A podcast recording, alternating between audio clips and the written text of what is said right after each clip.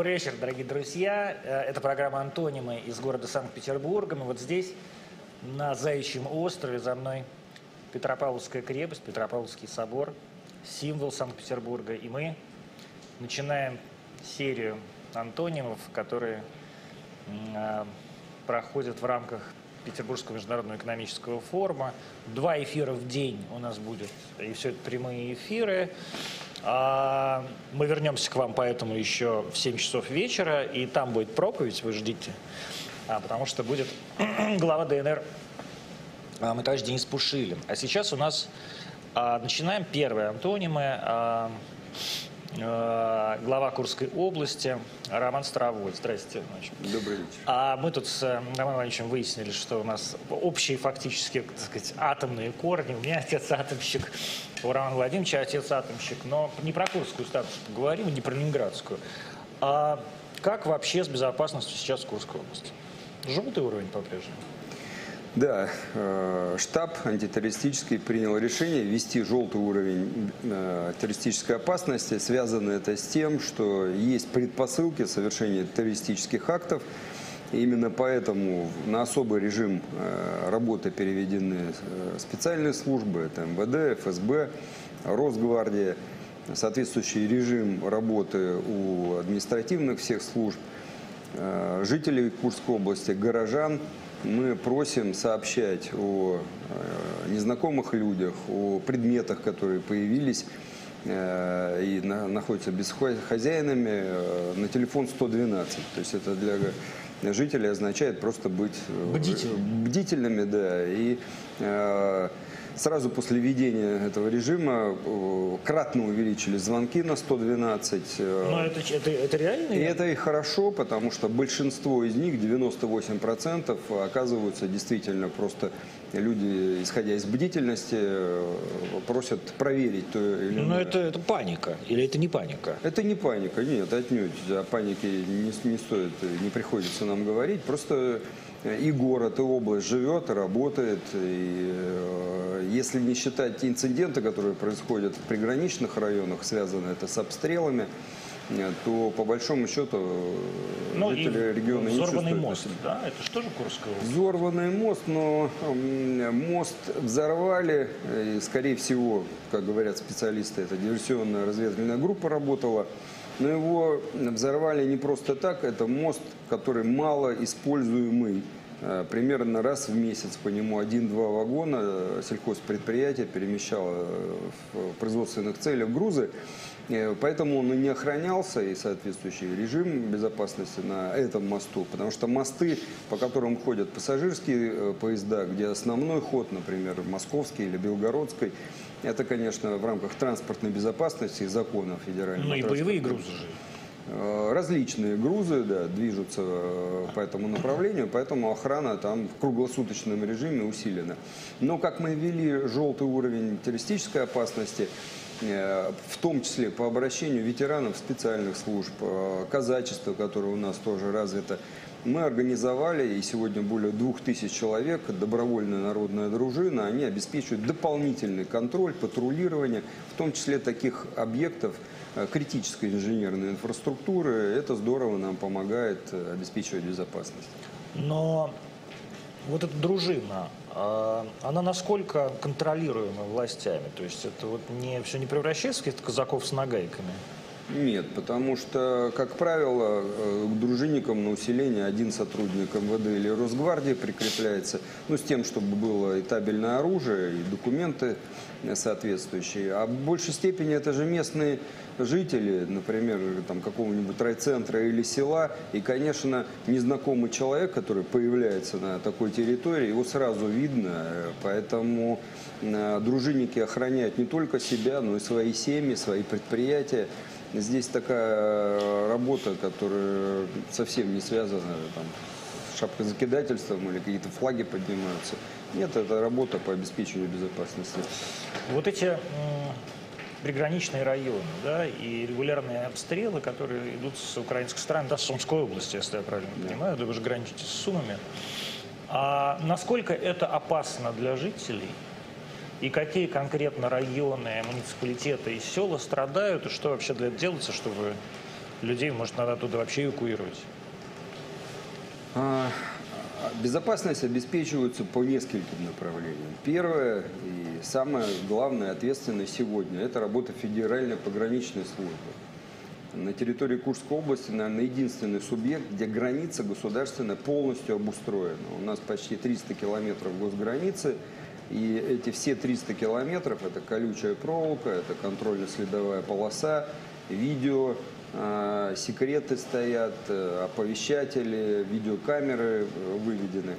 Поэтому граница, она у нас, в принципе, надежно прикрыта. И, и разведданные пограничников, и нашего Министерства обороны не говорят о предпосылке пересечения границы. Как действуют... То есть не то, что там собираются какие-то группы, Нет, да? и мы- Но с другой стороны, мы вот говорим, что есть Обстрел- диверсионная группа, да, Да. которая взорвала мост. Да, а через э, какой участок границы оно, они прошли? Или это была вообще спящая группа на территории Российской Федерации? А в преддверии 9 мая у нас такой э, бывший житель Сумской области был обнаружен, э, ФСБ об этом давали сообщения, который готовил теракт.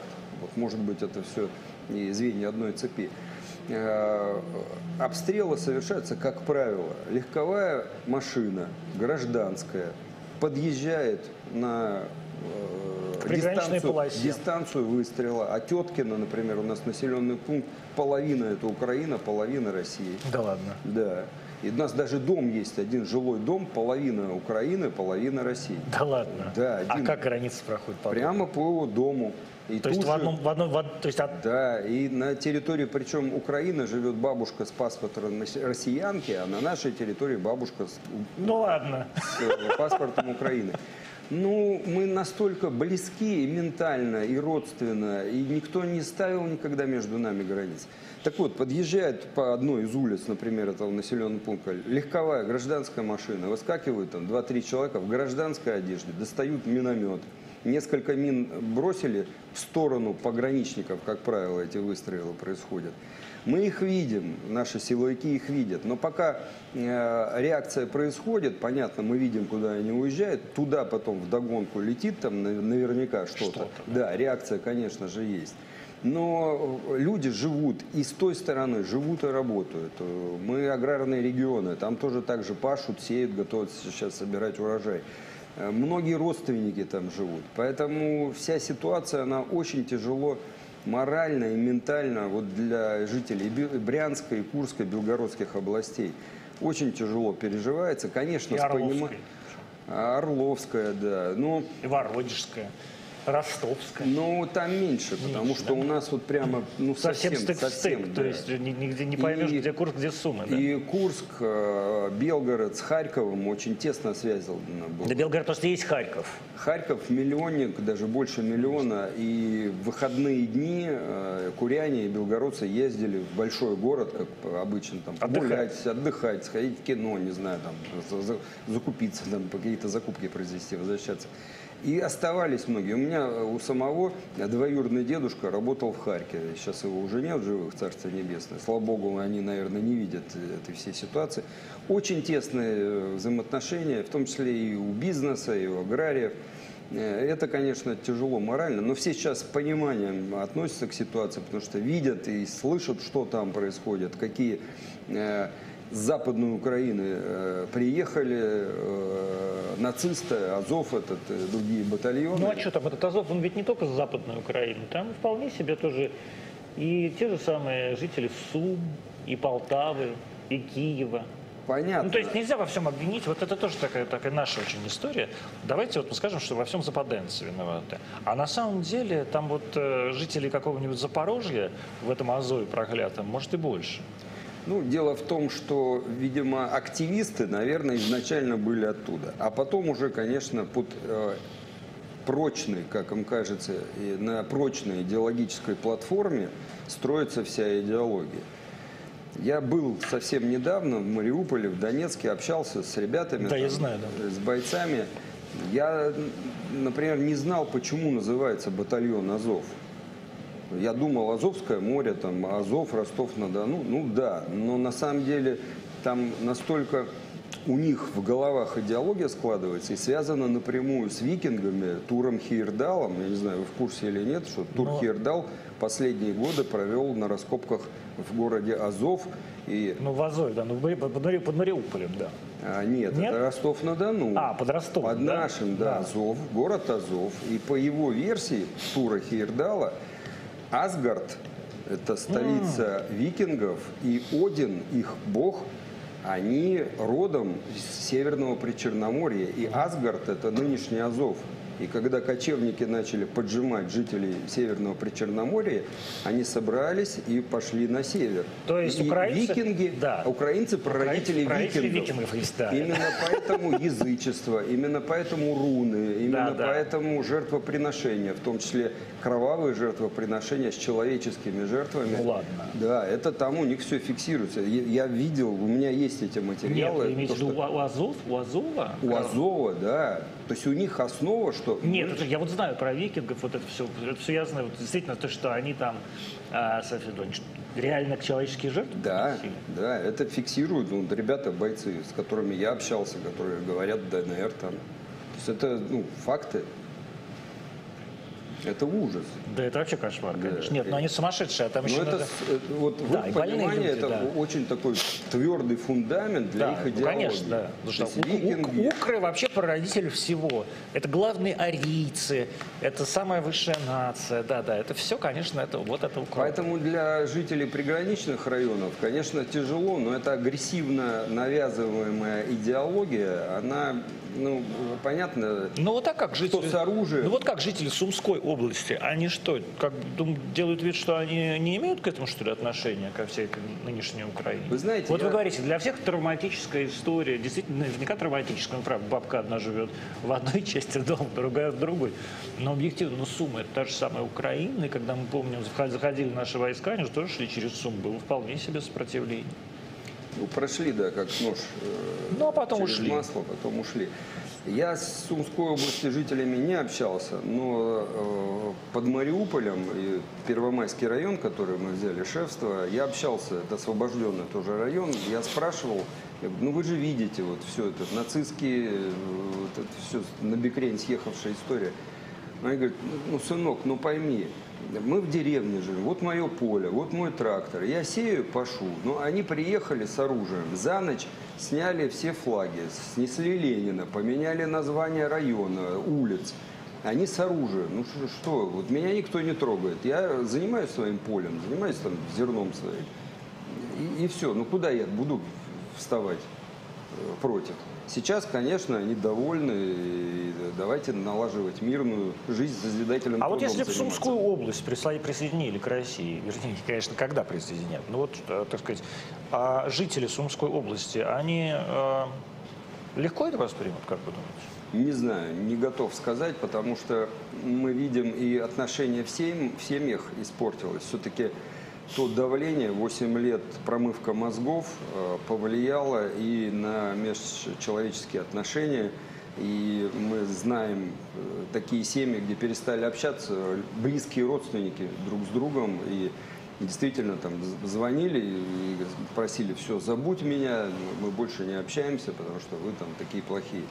То есть э, эта промывка очень серьезно шла, к сожалению.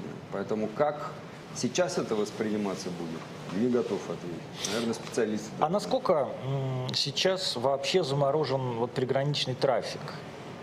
То есть вот раньше всегда была открытая граница, очевидно, люди ходили, переходили, ну, как вы рассказывали, да, в Харьков ездили, просто там ну, в субботу приезжали, в воскресенье уезжали. С 2014 года это не так.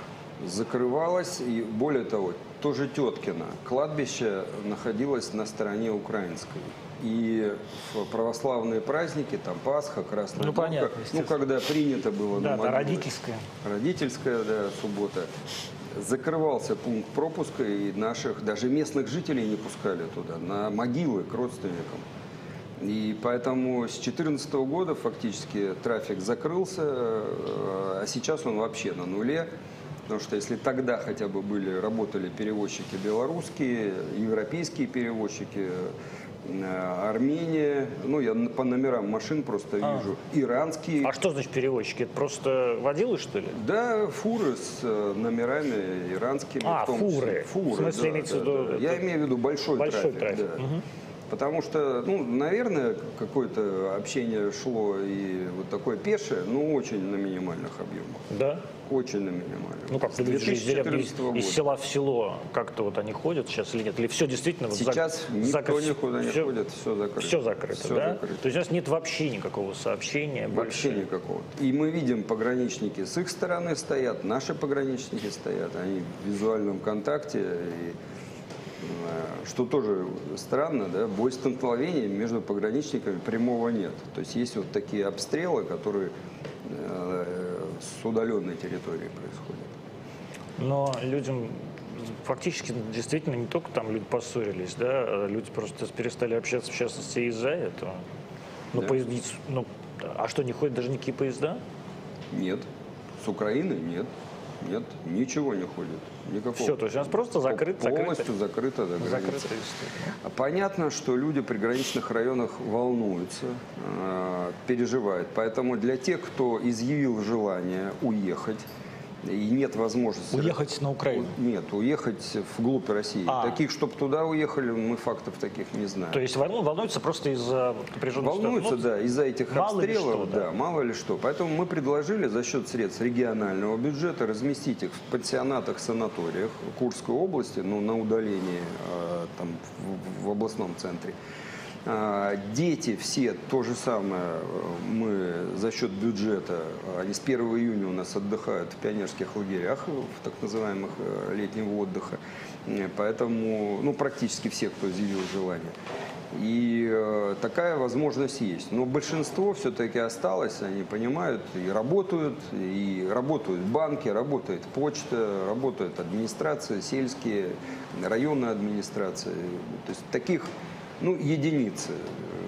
Наверное, человек 20-25 все воспользовались нашим предложением. Хотя некоторые на лето уехали и к родственникам, и э, в областной центр, в другие э, города Курской области. Что вообще люди говорят? Как они думают, это все будет продолжаться и когда это закончится с их, с их, с их точки зрения? Такой вопрос мне все задают, но, наверное, если бы я был... Это, это вам задают, то есть вам задают, спрашивают, Роман, когда все это закончится? Это я, я ж не у вас спрашиваю. Что я они говорю, что говорят? они думают-то? Они э, задают эти вопросы. Конечно, всем хочется, чтобы быстрее это закончилось. И э, понятно, что м, задача по специальной военной операции, она, наверное, в полном объеме держится по понятным причинам в секрете. Это Ну, а военная- потом, наверное, она и меняется. Да, военная тайна. Наверняка она, задачи меняются по ходу э, продвижения э, и по, по ходу политической ситуации общемировой. Э, Ну, мы видим, что, скорее всего, до осени вот задачи еще надо будет выполнить нашим военным. Мы видим, как тяжело идет продвижение по территории, но не потому, что у нас не хватает сил, а потому что наши вооруженные силы действуют ювелирно и стараются причинить минимальный урон и мирному населению, и гражданской инфраструктуре. А вот то, что я видел в Мариуполе, конечно, это умышленно создается такие предпосылки, то есть э, Ну в вот- жилых кварталах Вот. засечь. Ну вот, да, залечь. Мариуполь ведь город абсолютно разбомбленный, да? То есть это такой прямо Руины. руин, да. Вот как это произошло? То, что я э, общался с местными жителями, как они рассказывали. А, СВУ заходили в микрорайон, в квартал. На первых этажах размещали э, мелкокалиберную или крупнокалиберную артиллерию. Местных жителей загоняли на средние этажи жилого дома и не выпускали из квартир. А наверху э, сидели их снайперы. То есть, по сути, дом превращался в такой бутерброд, если можно так сказать. Внизу военные, наверху военные, а между ними в буквальном смысле местные жители, которыми они прикрывались. И как только были попытки уйти, убежать, то им стреляли в спину или в ноги. Поэтому очень тяжело было продвигаться и по Мариуполю. И все это шло постепенно с окраин Мариуполя и двигались к морю, как раз на Азовсталь, на э, укрепленное это предприятие с катакомбами. То есть вы считаете, что к зиме это может закончиться, а может и нет? Нам бы очень хотелось, конечно, в это верить. Вы знаете, мы, э, у нас аэропорт закрыт сейчас для приема гражданских. Как все южные. Да, как все южные. Но мы видим, насколько увеличилась э, работа, интенсивность работы авиации, Военные. военной авиации. Ну, мы по шумам не можем определить, какие это самолеты, но довольно интенсивно идет работа, поэтому надеемся, что То есть она стала интенсивнее, чем была? стало интенсивнее, чем была, да, месяца полтора назад точно. По нашим ощущениям. Курская область сельскохозяйственный регион, да? Что как бы главное вообще в Курской области производится? Мы действительно сельскохозяйственный регион, но из советских времен, 60-е, 70-е годы, э, основывался фундамент промышленности Курской области. Это и атомная энергетика. Ну, Курская атомная станция, Мы да. говорили. Это и Михайловский ГОК имени Варичева, и добыча и переработка железной руды, формирование Акатыша. Курская дуга, железная аномалия. Курская магнитная аномалия, да. И э, понятно, что это два основных налогоплательщика, и это фундамент для нашей промышленности. Но мы сейчас пошли э, в глубокую переработку. То есть мы сегодня не просто выращиваем пшеницу, мы из этой пшеницы делаем высококачественный комбикорм, кормим скотину на своей территории, скотину перерабатываем, мясохладобойню, и э, заходят животные, а выходят уже в рефрижераторах пельмени, фрикадельки, котлеты и так далее. То есть идет глубокая переработка. Мы не, Заходит животное, а выходит котлет. Это я даже слышать такое не могу. Это глубокая переработка. Молоко, мясомолочное э, производство. И Но это- оно зерно, да? Зерно, э, корма растительные, но и молоко. Мы уже э, производим 300 тысяч Вот литров зерна молока. сколько производит Курская область? У нас был позапрошлом году рекорд 6 миллионов. 6 миллионов тонн, да, одна Курская область. Вот сейчас мы говорим о том, что украинцы там пытаются вывести как-то вот эти 20 миллионов тонн, да? То есть на всю Украину. Я просто э, вот бесконечно эти цифры повторяются, и непонятно, это много или мало? Вот Это, это немного. 20 миллионов. Это вообще немного. Ну, мы в прошлом году только на один завод э, в Белоруссию поставили 150 тысяч тонн зерна. На один завод. Хлебозавод. Нет, не хлебозавод. А вот это переработка. биотехнологии, это переработка пшеницы в комбикорм. А у вас просто ни- ни- низкие сорта, что ли? Наоборот, это, для этого требуется высококачественная пшеница с Это высокой... комбикорм? Да. А производство аминокислот, конечно, это высококачественная, самая лучшая пшеница идет. То есть вы скотину лучше людей кормите, что ли?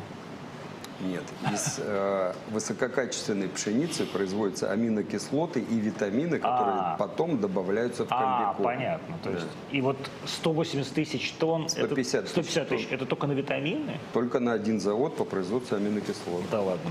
То есть 20 миллионов тонн это вообще ни о чем. Это очень... Вот когда ну, они говорят, что мы таким образом, если 20 миллионов тонн не вывезут, весь мир умрет с голоду. Это очень мал- маленький процент в потреблении, в общем потреблении. Ну, одна Курская область 6 миллионов. 6 миллионов тонн. Да. А всего Россия производит типа 180, да, наверное, где-то так. А внутри вот этого своего такого, то, что раньше называлось красный пояс, да?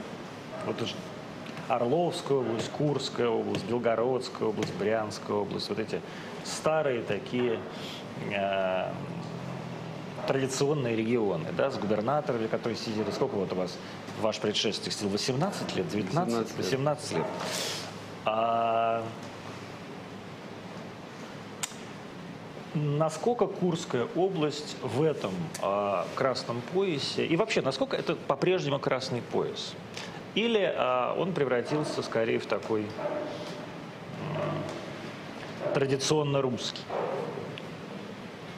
По-моему, э, ежей с ужами Я сравниваете. могу это делать, это нормально. Нет, по-моему, это разные вещи. Я вообще не понимаю, что такое красный. Ну, был такой красный пояс. Ну, как был, видимо, очень Был. давно. Я про это и говорю. Ну, слушайте, ну, Сейчас этого нет. вот, я про это Ну, по-моему, достаточно посмотреть результаты выборов э, в Государственную Думу по прошлому году. Ну, понятно, что будет все Единая Россия. Ну, э, так это факт, это же не с людьми поговорить. Ну вот а что произошло?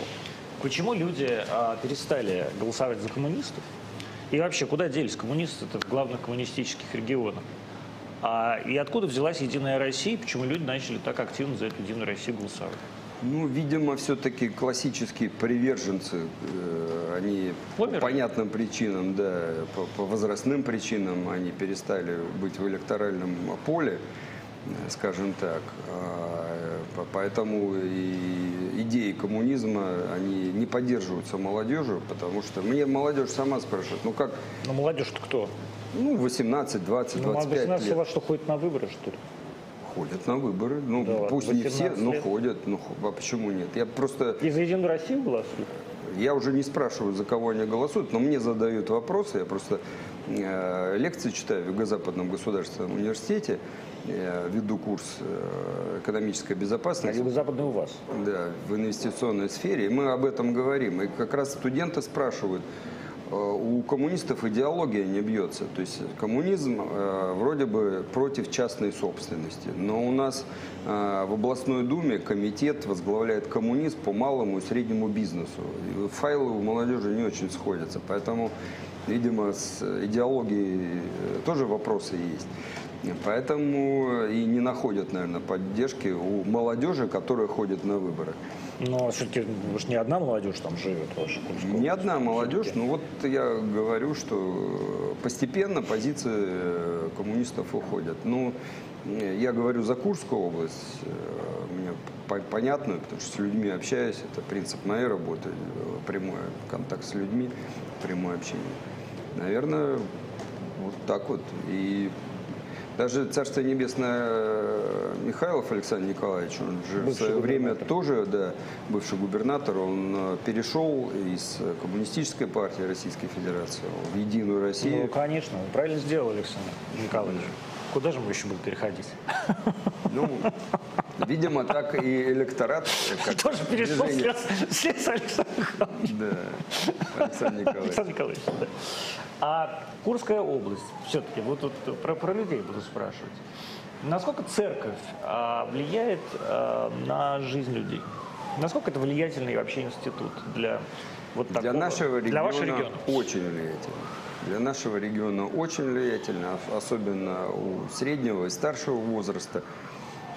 Достаточно посмотреть э, в воскресенье, сколько людей в храм идет на службу.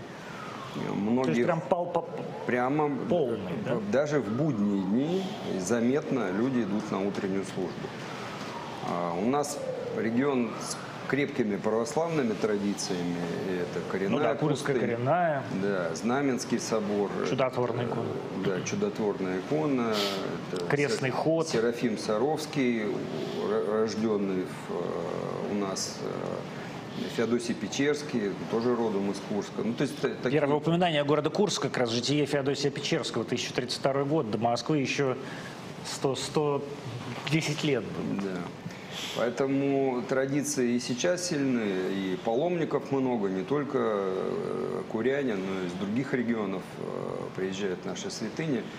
И у нас, э, безусловно, мы общаемся и с епархией, очень сильный владыка, и э, владыка Герман.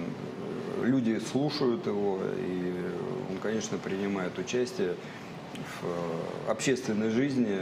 Церковь а, очень а должна принимать активна. церковь э, участие вот в такой как бы государственной общественной жизни, как вы считаете? Ну, понимаете, вот, например, пандемия, да, два сложнейших года мы прожили. И никто не знал и не знает, наверное, сегодня до конца, что это было, как это. Вирус. Ну, понятно, но все равно вопросы задаются. А где были врачи, почему, куда лекарства, как, ну, ну, тысячи... В смысле, а у вас не было врачей? что Да нет, все было. Куда смотрели, как пропустили, как этот вирус. А, как мы допустили Рукотворный, такое? Да, не да. рукотворный. А, ну Вопросов много. И, конечно, когда человек не знает и его что-то беспокоит, он обращается и к властям, и в то же время э, к церкви. И здесь владыка тоже, он как разумный человек, э, он говорил, что нужно слушать медиков, надо выполнять все рекомендации. Маски носили в церкви? Масочный режим, да, особенно вот в сложные периоды, да, сам владыка призывал. К сожалению, у нас скончалось и несколько священнослужителей, и монахи, к сожалению, умерли от коронавируса. И, конечно, это тяжело было. Если на, может быть, первоначальном этапе э, как-то относились к этому э, так, двойственно, еще посмотрим. Но когда начали гибнуть реальные люди, причем не там какие-то где-то кто-то сказал, а твой знакомый, близкий человек, э, конечно, уже начинаешь по-другому смотреть на эти вещи. И я благодарен нашей епархии, что они помогали нам предупредить людей о, о минимизации контактов, ношении э, масок. Э, Прививочная кампания, когда была, тоже, если нет противопоказаний, то рекомендовали всем сделать прививку. Сколько процентов привился? Мы выполнили месяца 4 назад э, норматив. У нас почти 800 тысяч человек уже А прошли. население? А Тысяч- миллион, миллион, миллион две- сто, миллион двести, да? Миллион сто пятьдесят. Миллион сто пятьдесят, да. И город Ну, Курск там типа 400 тысяч, да? 400. 420. Да. Где-то так. Того. Поэтому мы Но было такое большое антипрививочное движение, которое характерно должно быть как раз для таких регионов? большого антипрививочного движения было, да? да. И мы старались все-таки не, давить а, в целях безопасности, но если не вакцинировался, если есть противопоказания, то как раз вы- вы находитесь в зоне риска. И мы в качестве беспокойства о вашем здоровье предлагаем там, не посещать э, места общего пользования, где много людей, в транспорте. Э, Нужно поберечь себя. Но регион, он вообще такой как бы... Даже не- неправильное слово консервативный. Вот, а, вот есть регионы, э, условно говоря, город Петербург. Вот регионы совершенно очевидно, наверное, рабочие, но в то же время с большими культурными и такими институтскими традициями. Да? То есть, в общем, здесь понятно такое традиционное городское население с традиционными городскими а, примочками такими. То есть, в принципе, конечно, да, понятно, что здесь есть, например, были антипрививочники, но, в общем, все, всем сказали, пошли прививайтесь, все привились. привились. И вряд ли можно сказать про Петербург, если тут тоже крестные ходы по Невскому проспекту ходят, что а там, скажем, в городе Петербурге русская православная церковь и, вообще просто церковь любая, да, играет какую-то, ну, прям главенствующую роль. Очевидно, что в вашем регионе, там, в Ставрополье в каком-нибудь, да, это, наверное, не так. Да, то есть люди как-то, они живут своими семьями, домами, да, и, так сказать, обсуждают какие-то такие вещи. То есть они немножко другие. То есть насколько сложнее вот таким регионом управлять? А, Вы знаете, мы для себя определили вот это все, что вы сейчас проговорили, курский характер. Мы действительно отличаемся от соседних регионов, там, чуть южнее Белгородская область, а, Брянская, Орловская, Воронежская. И это не только классические э, такие характеристики, как православный регион, э, где люди на земле работают, особенно на сельских территориях, в том числе и промышленность, потому что э, город Курчатов, атомная станция, и Железногорск – города комсомольские стройки, поэтому со многих регионов бывшего Советского Союза туда привозились люди, и они остались там жить. И эти города особенные, там менталитет, он отличается от Курска. По понятным Ну, причинам, очевидно, да, потому закрыт что там такой плавильный город атомщиков. да, плавильный котел или э, горняки там, да, металлурги. А, У нас в том числе, вот кроме православной, такой фунда- православного фундамента, понятно, патриотическая история, военно-патриотическая очень сильна, потому что Курская битва, у нас вся земля пропитана этой историей. Ну да, и кто родился на э, Курской земле, э, они с детства понимают, что Курская битва это не только Прохоровское поле, это южный фаз Курской битвы, а Курская дуга, дуга подразумевает и северный, и южный фаз. Это наши понери, где ожесточенные бои шли тоже против танков, но воевала в основном артиллерия и пехота. И там больше жертв было, и больше героических поступков. Поэтому Курская битва вот со всеми своими аспектами, она тоже где-то глубоко у курян есть. Это, конечно, культурный слой, потому что Свиридов, Фет, Малевич начинал писать у нас свои картины. Э, Плевицкая певица, ну то есть э, скульптор Клыков, это, это все куряне. Это тоже наш генетический э, код, мы, мы помним это, мы понимаем, что это наши наши корни. Поэтому такой сплав, сплав традиционной культуры, но и вот э, такие вектора э, промышленности, э, патриотизма. То есть нет либералов там у вас? У нас ни одного, например, публичного выступления против специальной военной операции не было. Ни Людей. Одного. Один А молодой... публично это что значит? Это когда люди выходят там на площадь и что-то говорят. Один молодой человек вышел, развернул плакат, и просто ребята какие-то шли мимо и наваляли ему. Вот, и это попало как-то в сеть. Больше мы не видели, и, честно говоря, даже и не приходится там кого-то лишний раз убеждать. Потому что техника с символами, которая сейчас у всех на устах, она у нас э, шла, ходит, и В смысле Z и V? И еще один символ э, О. Ага. Да, их не, не так видно, но они у нас э, ходят технику. Я не, не разбираюсь в них, откуда они, я не спрашиваю военных, но это А стало... вы не спрашивали у военных? А? Вы правда не спрашивали у военных? А, честно говоря, мне не интересно. Да ладно. Ну, потому а что мне, это, кстати, очень интересно. ну, это специальная война. А если даже они вам скажут, вы думаете, это правда будет? Не знаю. А может, они сами Навряд не ли. знают? Да нет, конечно, они это знают. и- Нет, ну, я, наверное, Это- Шойгу это- наверняка знает. Это во- военная работа называется, поэтому у них своя работа, не надо лезть туда, потому что даже если они скажут вам что-то, это может быть сознательное введение в заблуждение э, на военном языке. Поэтому ну, мы это видим, и никто не заставляет помогать ребятам, там, э, ребята стоят на посту, им несут там пирожки, конфеты, там, было холодно, варежки несли. ну, э, что-то теплые какие-то вещи. Военные говорят, да нам не надо, у нас все есть. Сынок, возьми. Ну, ну у нас это в, нашей крови. То есть это вот такая настоящая Россия и есть. Да, это искренне, без всяких там лишних э, каких-то призывов, это все, конечно, внутри. Не только в приграничных районах, где напрямую контакт есть с нашими вооруженными силами, это действительно от души и искренне, потому что мы понимаем, за что ребята-то сейчас проливают. А вот, ну хорошо, вот, а почему вы понимаете, а скажем там, э, молодежь в городе Петербурге нет? Вот чем вот так молодежь отличается? Ладно, там действительно Прохоровка, ну, Курская дуга, но это все было, люди все равно что этого не помнят, да, вот эти, которые, о которых вы говорите. Никто этого не видел, для них это такие же учебники, кинофильмы. Знаете, Чем вот э, русский мне- человек, курский, отличается от э, вот этого городского либерала? Не могу сказать, уж дать характеристики отличий, но когда ко мне приезжают э, на переговоры или там мои э, друзья, знакомые, коллеги э, приезжают в командировку уже после начала специальной военной операции, они мне к концу первого дня говорят, да, теперь я понимаю, здесь прямо чувствуешь пульс этого движения всего. Работает небо, ходит техника, вы общаетесь, энергетика другая. Те же там коллеги из Питера приезжают туда, они говорят, мы этого не видим и не чувствуем, у вас все по-другому.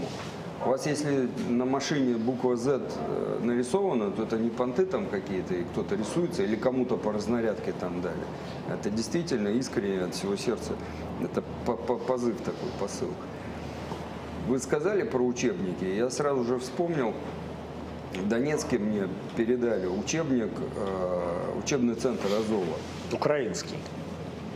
Формат А4, вот такой толщины документ. Министерство обороны США на русском языке. Учебник «Противопартизанская борьба». Не партизанская, противопартизанская борьба. Штат Вашингтон, 1986 год. Открываешь страницу, где напечатано? 86-й. разработана в 1986 году. Открываешь страницу первую, где типография? Типография Одесса, 2005 год. 2005 год на русском языке. И учебник засады, минирование, там, окопы, э, обыски. То есть всё- при раннем Виктора Андреевича Ющенко еще. вы понимаете?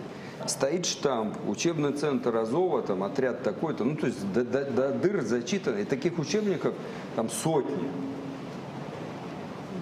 Ну и, какие вопросы еще могут быть? То есть мы пока э, дружили, а там готовилась тут совершенно другая история.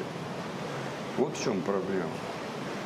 Ну вот а Это- к чему они готовились, как вы думаете? Вот вы действительно они думали, что они готовились нап- напасть на Россию, что ли? А это не секрет. Вот Сумская область, Сумская область, а они считают, что западная часть Курской области – это их территория. Никита Сергеевич Хрущев, все убеждены, что он украинец, он за Украину топил. А он В родился... вышиванках ходил, да. Да, а он родился где? В Курской области. Калиновка, Хомутовский район. И это от границы 15 километров.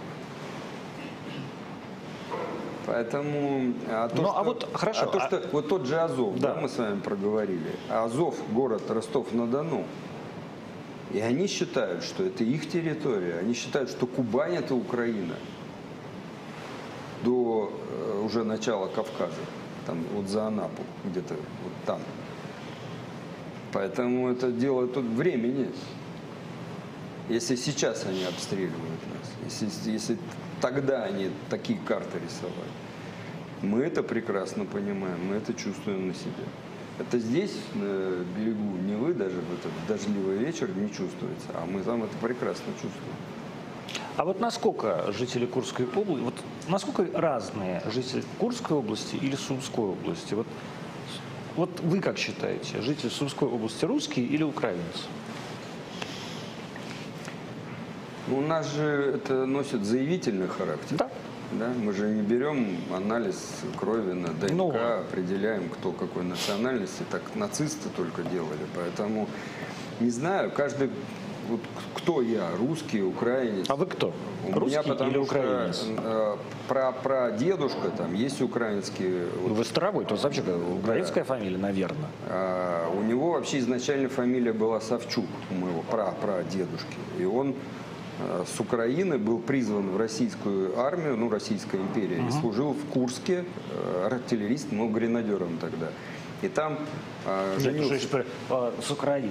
Украины тогда не было какая Ну, с территории, я С территории. Украины Да, просто территории. перевезли его на территорию, Да. вернее, не Украины, а Малороссии, Малороссии, перевезли его, да. да. А, И он служил артиллерист, э, ну, гренадером и женился на бабушке из села Пахано, Курская область. А По маминой линии Ивановы. Там, причем у меня и дедушка Иванов, и бабушка Иванов. Как же вы старовой там-то стали?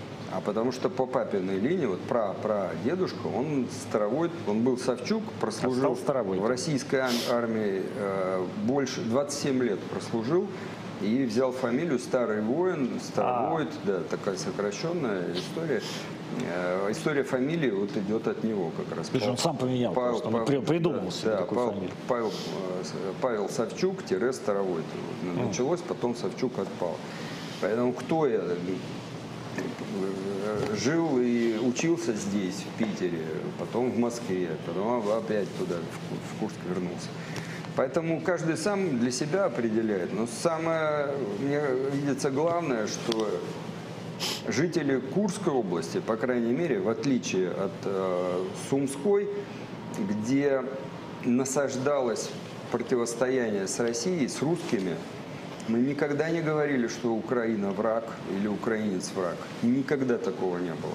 Мы говорили, что нацисты, которые там есть и пришли к власти, вот кто враг. А украинец, белорус, грузин, неважно, это наши братья, мы жили вместе, у нас общая история. Наши деды вместе били фашиста, там, дошли до Берлина.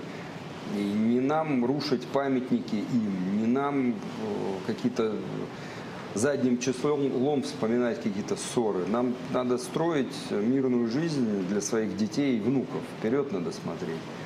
Вот мне видится, у нас такая больше позиция. То есть мы такие типа дружелюбные, да? К нашим братьям, конечно. Ну а как? Они братья и по вере. Братья по, по Вот к вопросу к братьям по вере. Вот сейчас, э, так сказать, я не знаю, обсуждали вы это со своим митрополитом или нет. Э, даже митрополита Илариона, как вы знаете, э, так сказать, э, отправили в ссылку в город-герой Будапешт.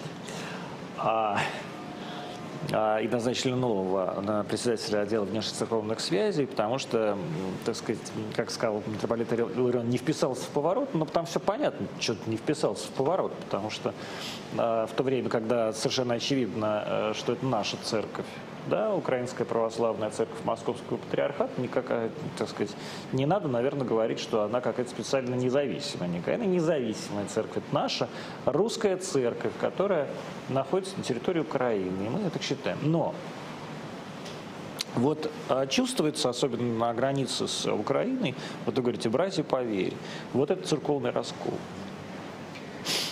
Мы с Владыкой говорили об этом. Он, конечно, я его понимаю, он сглаживает эти углы. Ему самому тяжело говорить об этом. Но смысл один, и он это признает, что сейчас служителям церкви там очень тяжело. И неважно, какой ты э, унии там придерживаешься, московской или константинопольской, но если московская, ну, представляете, идет эта ситуация, э, люди получают там похоронки, понятно, тяжелая ситуация, нужно что-то отвечать. Поэтому нам сложно представить себя, наверное, на месте служителей церкви там. На месте блаженнейшего митрополита Ануфрия, да. Да.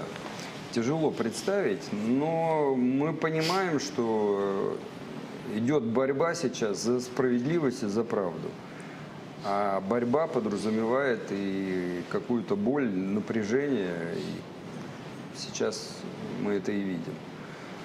Мне, я уверен, что время пройдет и расставит все на свои места. а вот как вернется. время должно пройти и как оно должно расставить на свои места? Что такое вот свои места? Вот Дмитрий Анатольевич Медведев вчера, по-моему, или сегодня, он, это вообще мой любимый человек в последнее время, он сегодня написал, э, что там какое-то такое какое-то было выступление, что СПГ э, значит, на Украину будут из, Америка, из Америки поставлять, а платить за него Украина будет через два года. На что Медведев прекрасно сказал. Украины не будет. Да, а, а с чего вы вообще решили, что через два года на, на карте мира будет такая страна Украина? Вы, э, я как раз, Дмитрий Анатольевич, абсолютно согласен, я считаю, что не нужна никакая страна Украины. А вы как думаете? Ну, Украины точно не будет вот в том виде, который она была э, до 2014 года. Ее точно ну что значит в таком виде, как она была до 2014 года? Ну, то есть в смысле географически? Да? Географически, политически такой страны уже точно не будет. И в этом э, вина, не вина э, самих Э, самой верхушки политической Украины. Потому что мы могли развиваться вместе, мы могли быть независимыми государствами, э, дружить, э, может быть иногда ругаться, это нормально. Но когда один друг начинает за спиной какую-то игру, печатать книжки про противопартизанскую э, войну в 2005 году, ну, наверное, это подло, как минимум. И в этом не виноваты большинство населения, о котором мы говорили, которые работают на земле, и они хотят э, дружить, хотят, ну, хотят, хотят общить, да? хотят, конечно, но они, они хотят нормальной жизни, хотят растить детей, хотят жить в безопасности и не быть э, вот в этом поле между молотом и наковальней, либо разменной монетой, когда большие там э, разбираются со своими делами. Мне То есть вы считаете, что вот можно взять э, и всю Украину, я вообще считаю, что не нужно, а просто все это сделать э, российскими областями. И народ скажет, ну, в принципе, слава богу, вот зато газ стал в 10 раз дешевле. Люди сами решат там на месте. Да, я... они решили уже. Вот. Ну, вот с кем Нет, я, вот, с кем вот дай, дай им решать. Ну вот они решат. В очередной раз изберут Ющенко. Или вот избрали Зеленского уже, сами избрали Зеленского за мир. А получилось вот. Вот именно. Шел под одними лозунгами, а потом разворот. Ну, э, он, наверное, это шел э, действительно с такими мыслями. Ему просто система не позволила реализовать. И он попал уже в этот э, водоворот э, ситуации, когда по-другому и нельзя. Те люди, с которыми я общался в Мариуполе, в Первомайском районе, они говорят о том, что да, им было бы безопаснее, им было бы правильнее жить в составе Российской Федерации. Ну, Мариуполь-то понятно. Они уже в Российской Федерации фактически. Ну вот я Я не про Мариуполь, я про Житомир, я про Ровно. с ними я не говорил. С ними я не говорил, поэтому не могу сказать. Но мой дед по маминой линии, он э, Который не Савчук. Иванов. Э, Он э, в 1979 году из Курского политеха переводится во Львовский политех.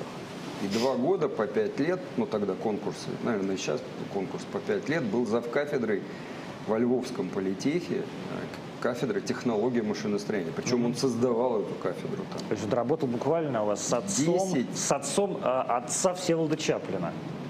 Наверное. Тот тоже работал в, во Львовском политехе. Наверное, может. По-моему. Этих деталей я не знаю. Я к чему? Что я ребенком ездил туда. Во Львов. Во Львов. И хочу сказать, что это было сложно. Да? Да? И меня с братом во дворе били, потому что я москаль. Я приехал из Ленинграда. Мы вечером не могли выйти на улицу. Ну, що треба було спілкуватися українською мовою. Да. Едешь в трамвае, стоят две женщины, говорят на чистейшем русском языке. Я мальчик из Ленинграда, подхожу, говорю, добрый день, скажите, пожалуйста, мне вот нужна такая-то остановка, не подскажете, когда мне выйти? Они переходят на, На украинский. украинский язык и говорят, мы тебя не понимаем, и отворачиваются. Да ладно. Да, ну что, вот и, и ты стоишь и не понимаешь, что это, почему. И во дворе один из э, заводил вот этой ватаги, которая нас гоняла с братом, я как сейчас помню, Богдан его зовут, звали. Я говорю, Бодя, что ты докопался до меня? Вот что я тебе сделал? Объясни мне, пожалуйста. Он говорит, хорошо, я тебе покажу. Берет за руку. Улица, где жил дедушка тогда, два многоэтажных кирпичных дома, девятиэтажки, по-моему, сейчас не помню. То есть это какая-то окраина Львова, это не центр. Это не окраина, это, ну, середина, наверное. Это гостиница «Интурист», вот как сейчас помню. Это давно было, это в школе, там, 5-6 класс учился. На одной стороне улицы два современных дома, а на другой стороне улицы такие австро-венгерские да. особняки. Красиво, все с палисадниками, там, фонтаны, львы, качели какие-то. И к одному из особняков Бодя подводит и говорит, это дом моего деда. Это вранье. Этот дом построил нормальный немец, а твой дед просто хохол, который... Я тогда этого не знал, но он объясняет, понимаешь, это дом моего дела, я сейчас должен был жить в этом доме с дедушкой. Сейчас там коммуналка, типа, а мы живем в трехкомнатной квартире в доме напротив, все, все в одной семье. Я понимаю, наверное, Бодя не, не по, по адресу, во-первых, вопросы задает. Я, я вообще не знаю, чей, чей это дом, когда он построен, и, и- и я-то здесь при чем. Во Львове же все очень, очень, очень понятно вообще, как хохлы наводнили Львов, к которым они не имели вообще никакого отношения. Это понятно по Лычаковскому кладбищу. Когда ты заходишь на Лычаковское кладбище, первые а, главные могилы, это могилы, естественно, а, немецкие, но австрийские. Следующие, да. следующие а, это польские могилы. То есть, когда поляки заселили Львов. А потом вот это вот холопская, украинская, как Потому что как бы это люди, которые к городу Львову не имели вообще никакого отношения. Их туда просто заселили вместо австрийцев и поляков. И когда заселили хохлов, хохлы тут же начали убивать евреев, как известно.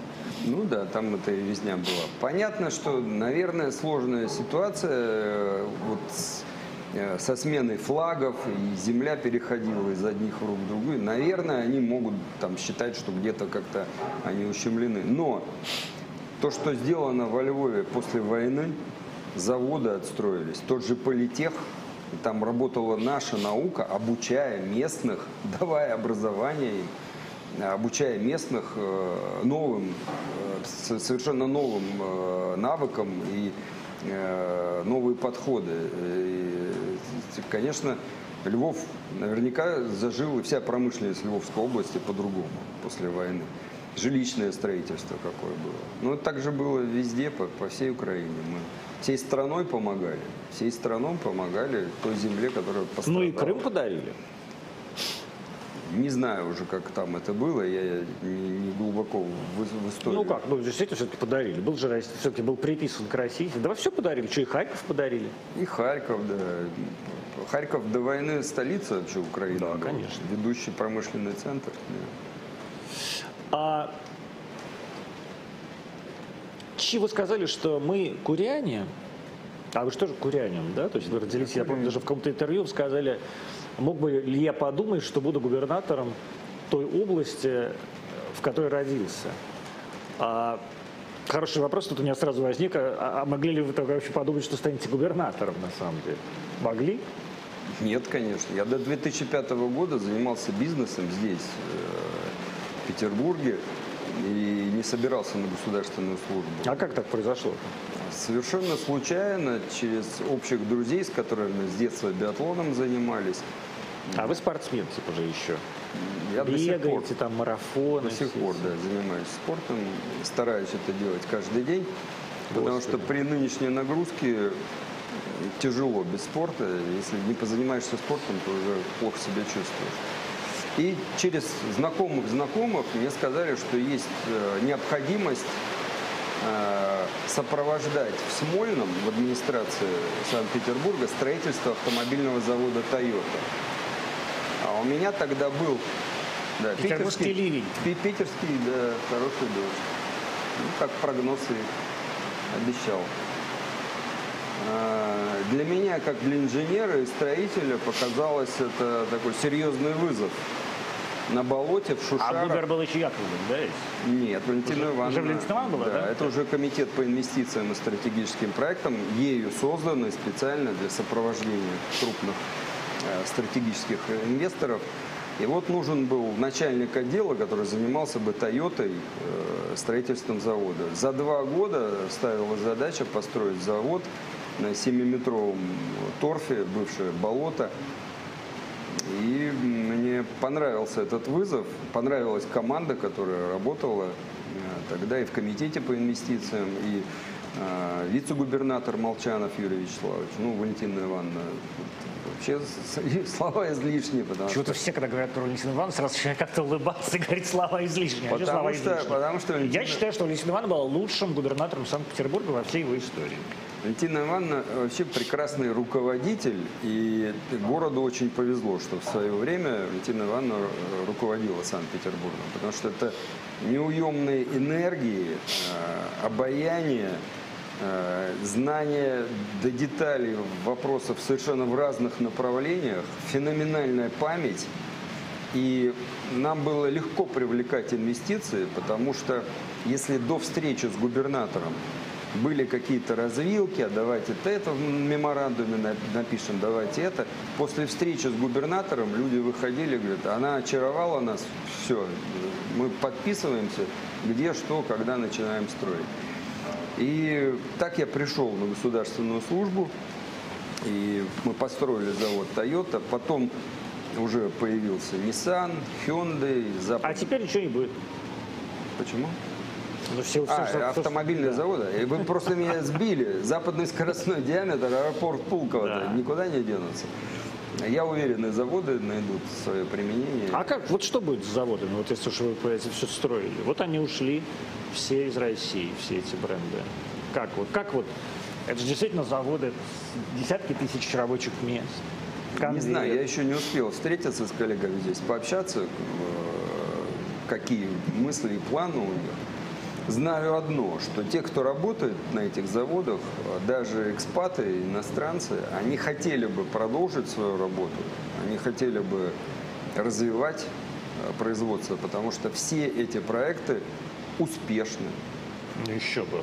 успешны, и э, они ни разу не задумывались э, о том, что они зря вложили свои средства. Потому что все обязательства и город, и страна перед ними выполнила, а они с лихвой окупили э, свои капиталовложения. А вы думаете, они вернутся? Мне видится, что да. По крайней мере, хочется в это верить. Чем куряне отличаются от других, от других русских? Да что ж вы этот вопрос все время Потому что вы сами сказали, что мы... а, Есть курский мы- характер. Вот, что мы отличаемся от белгородцев, от брянских. Ну, это такие Вот. черты э, Вот. еле, чем, еле вы, отли- чем, чем вы отличаетесь? Ну вот, если вы же сами это сказали, я вас за язык не тянул. Я сказал, что есть особый курский характер, и я дал его характеристику. Я дал его характеристику. А так, наверное, все-таки со стороны это виднее. Да? Да, мне видится, что, ну, Вот я Белгород... однажды приехал в Курск и а, сидел в ресторане и понял, что я абсолютно сижу. Вот на самом деле, я считаю, что не существует как не украинцев, как украинцев, а существуют просто южные русские. Ну, то есть, да. Но вот этот, у меня было абсолютное ощущение, что я сижу в Сумах, действительно. Вот просто, ты слышишь этот акцент. А, южный русский, вот это э, г фри- фрикативное там и так далее. да? Г. Ну, да, да, там такое. А, и чего, чего, чего, например, кстати, нету в Киеве, да? Ни- Никогда. Потому что Киев, э, так сказать, не южно-русский, а столично-русский город просто. Вот. А, но, тем не менее, вот что же это, что, что же это за такие вот южно-русские, которые, которые вот все это населяют? Ну, вы говорите про акцент, он действительно есть, у курян. Вот у вас нет, потому что вы питерский. А, нет, э, может быть, да, потому Ну, конечно, что у здесь вас- и у вас школ- питерский, и школы, но я пытался уловить, э, э, почему у кого-то есть акцент, у кого-то нет, кто не был, не уезжал из региона. Телевизор. Это непонятно, потому что даже населенный пункт не там близкий к границе, к Шень условно, да, э, это восток области. В одной семье устойчиво есть акцент, в другой семье говорят на чисто безакцентном э, языке. Видимо, все-таки воспитание, и семья дает вот эту историю. Большинство говорит с акцентом действительно приграничный, Суджанский район. Это не Суржик, это такой, но этот акцент есть и у Белгородской Я и говорю, области. это такой же, вот абсолютно, и в, вот это, Субы, Полтава. Да, да, это да, один, да, и тот же, Полтава. один и тот же язык совершенно. Да. Абсолютно один и тот же язык. Вам комфортней в Курске или в Петербурге? Э, комфортней в Курске сейчас. Да, меня здесь, э, в Питере, э, ностальгия. Я здесь учился в институте, у меня тут молодость прошла.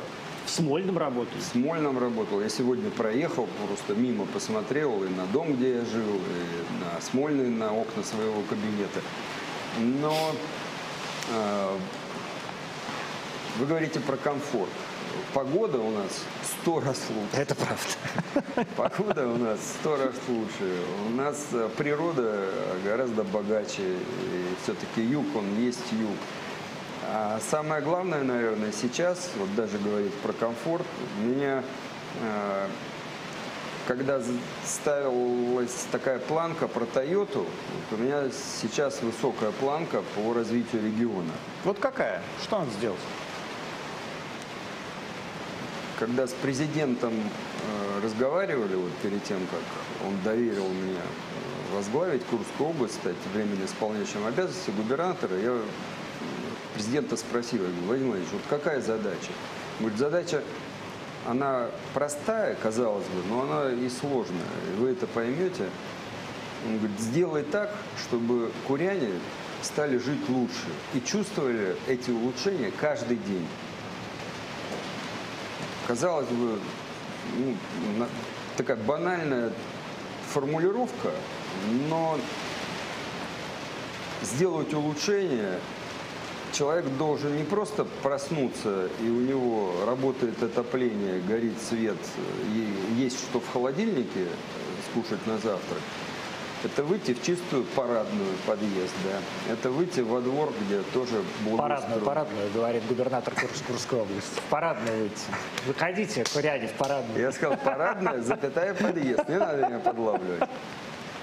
А, Выйти э, э, во двор, увидеть благоустроенный двор, проехать по, э, в хорошем общественном транспорте по ровной дороге на свой завод, на свое предприятие, где тебя ждут, где ты понимаешь, что ты делаешь, где ты получаешь заработную плату, не беспокоишься о своих детях, которые в детском саду, в новой школе получают хорошее образование.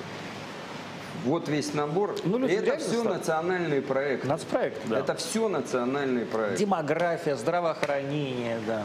Это все нацпроекты. И только в этом году на нацпроекты 16 миллиардов рублей из федерального бюджета Курской области предусмотрено. Никогда таких сумм не было. Вот э, начиная с 2018 года, когда активно Курская область вошла в нацпроекты, Никогда таких инвестиций не было. Но ведь вопрос не только в инвестициях. Вопрос ведь в том, что эти инвестиции надо еще и потратить как с умом. То есть это же надо ручками построить. Понятно.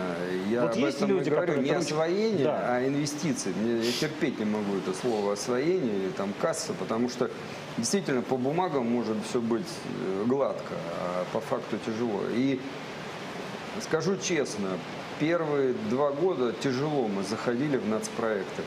Именно потому что резко увеличился объем инвестиций. Потому что некому делать. Заказчики забыли, что это такое. Подрядчики разучились.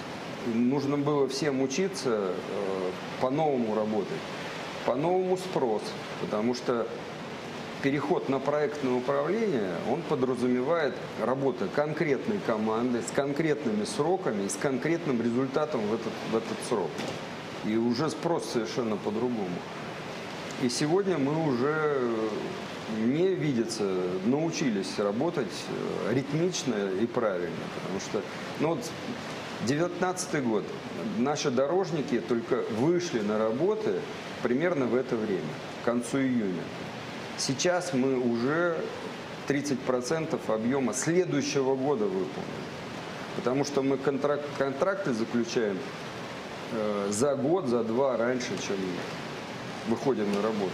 И подрядчику не надо, э, пока заключил контракт в мае, потом начинаешь бегать, искать технику, материалы, пока вышел, там ФАС отменил что-то. Ну, это так- такой пример банальный, но ярко иллюстрирующий, как по-другому работаем мы.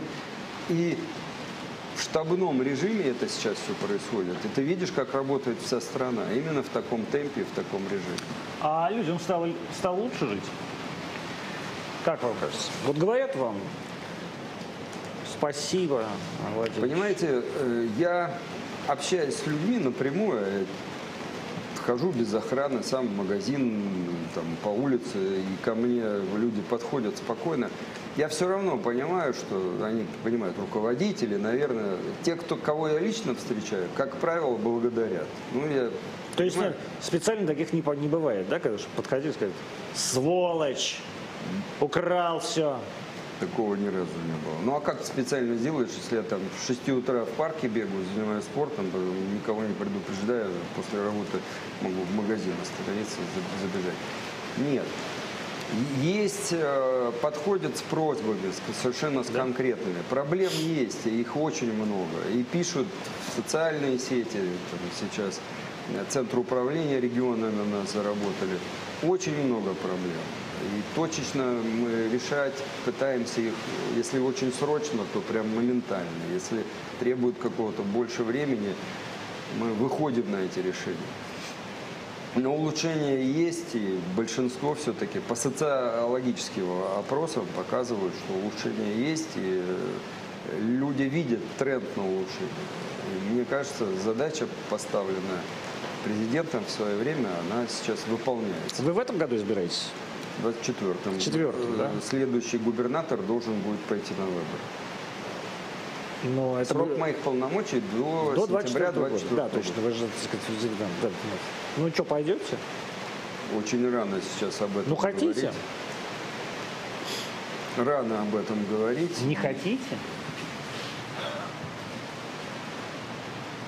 Честно, тяжело. Очень тяжело. Тяжело, поэтому не знаю. Сейчас об этом говорить рано. Надо выполнить те задачи, которые мы для себя на этот срок по согласованию с людьми определили. Если мы действительно добьемся успеха, о котором планируем, о котором договаривались, то я послушаю мнение людей и тогда приму для себя решение. Роман Старовой, губернатор Курской области, был сегодня в Антонимах. Мы вернемся в 7 часов вечера с Денисом Пушилиным, а, поэтому можете даже не выключать компьютер а, или телевизор, если вы смотрите нас на а, кабельном канале. До 7. Спасибо, Роман. Спасибо большое. Берегите губернатора. Хороший губернатор у вас. Это я к курянам говорю. Спасибо. Спасибо.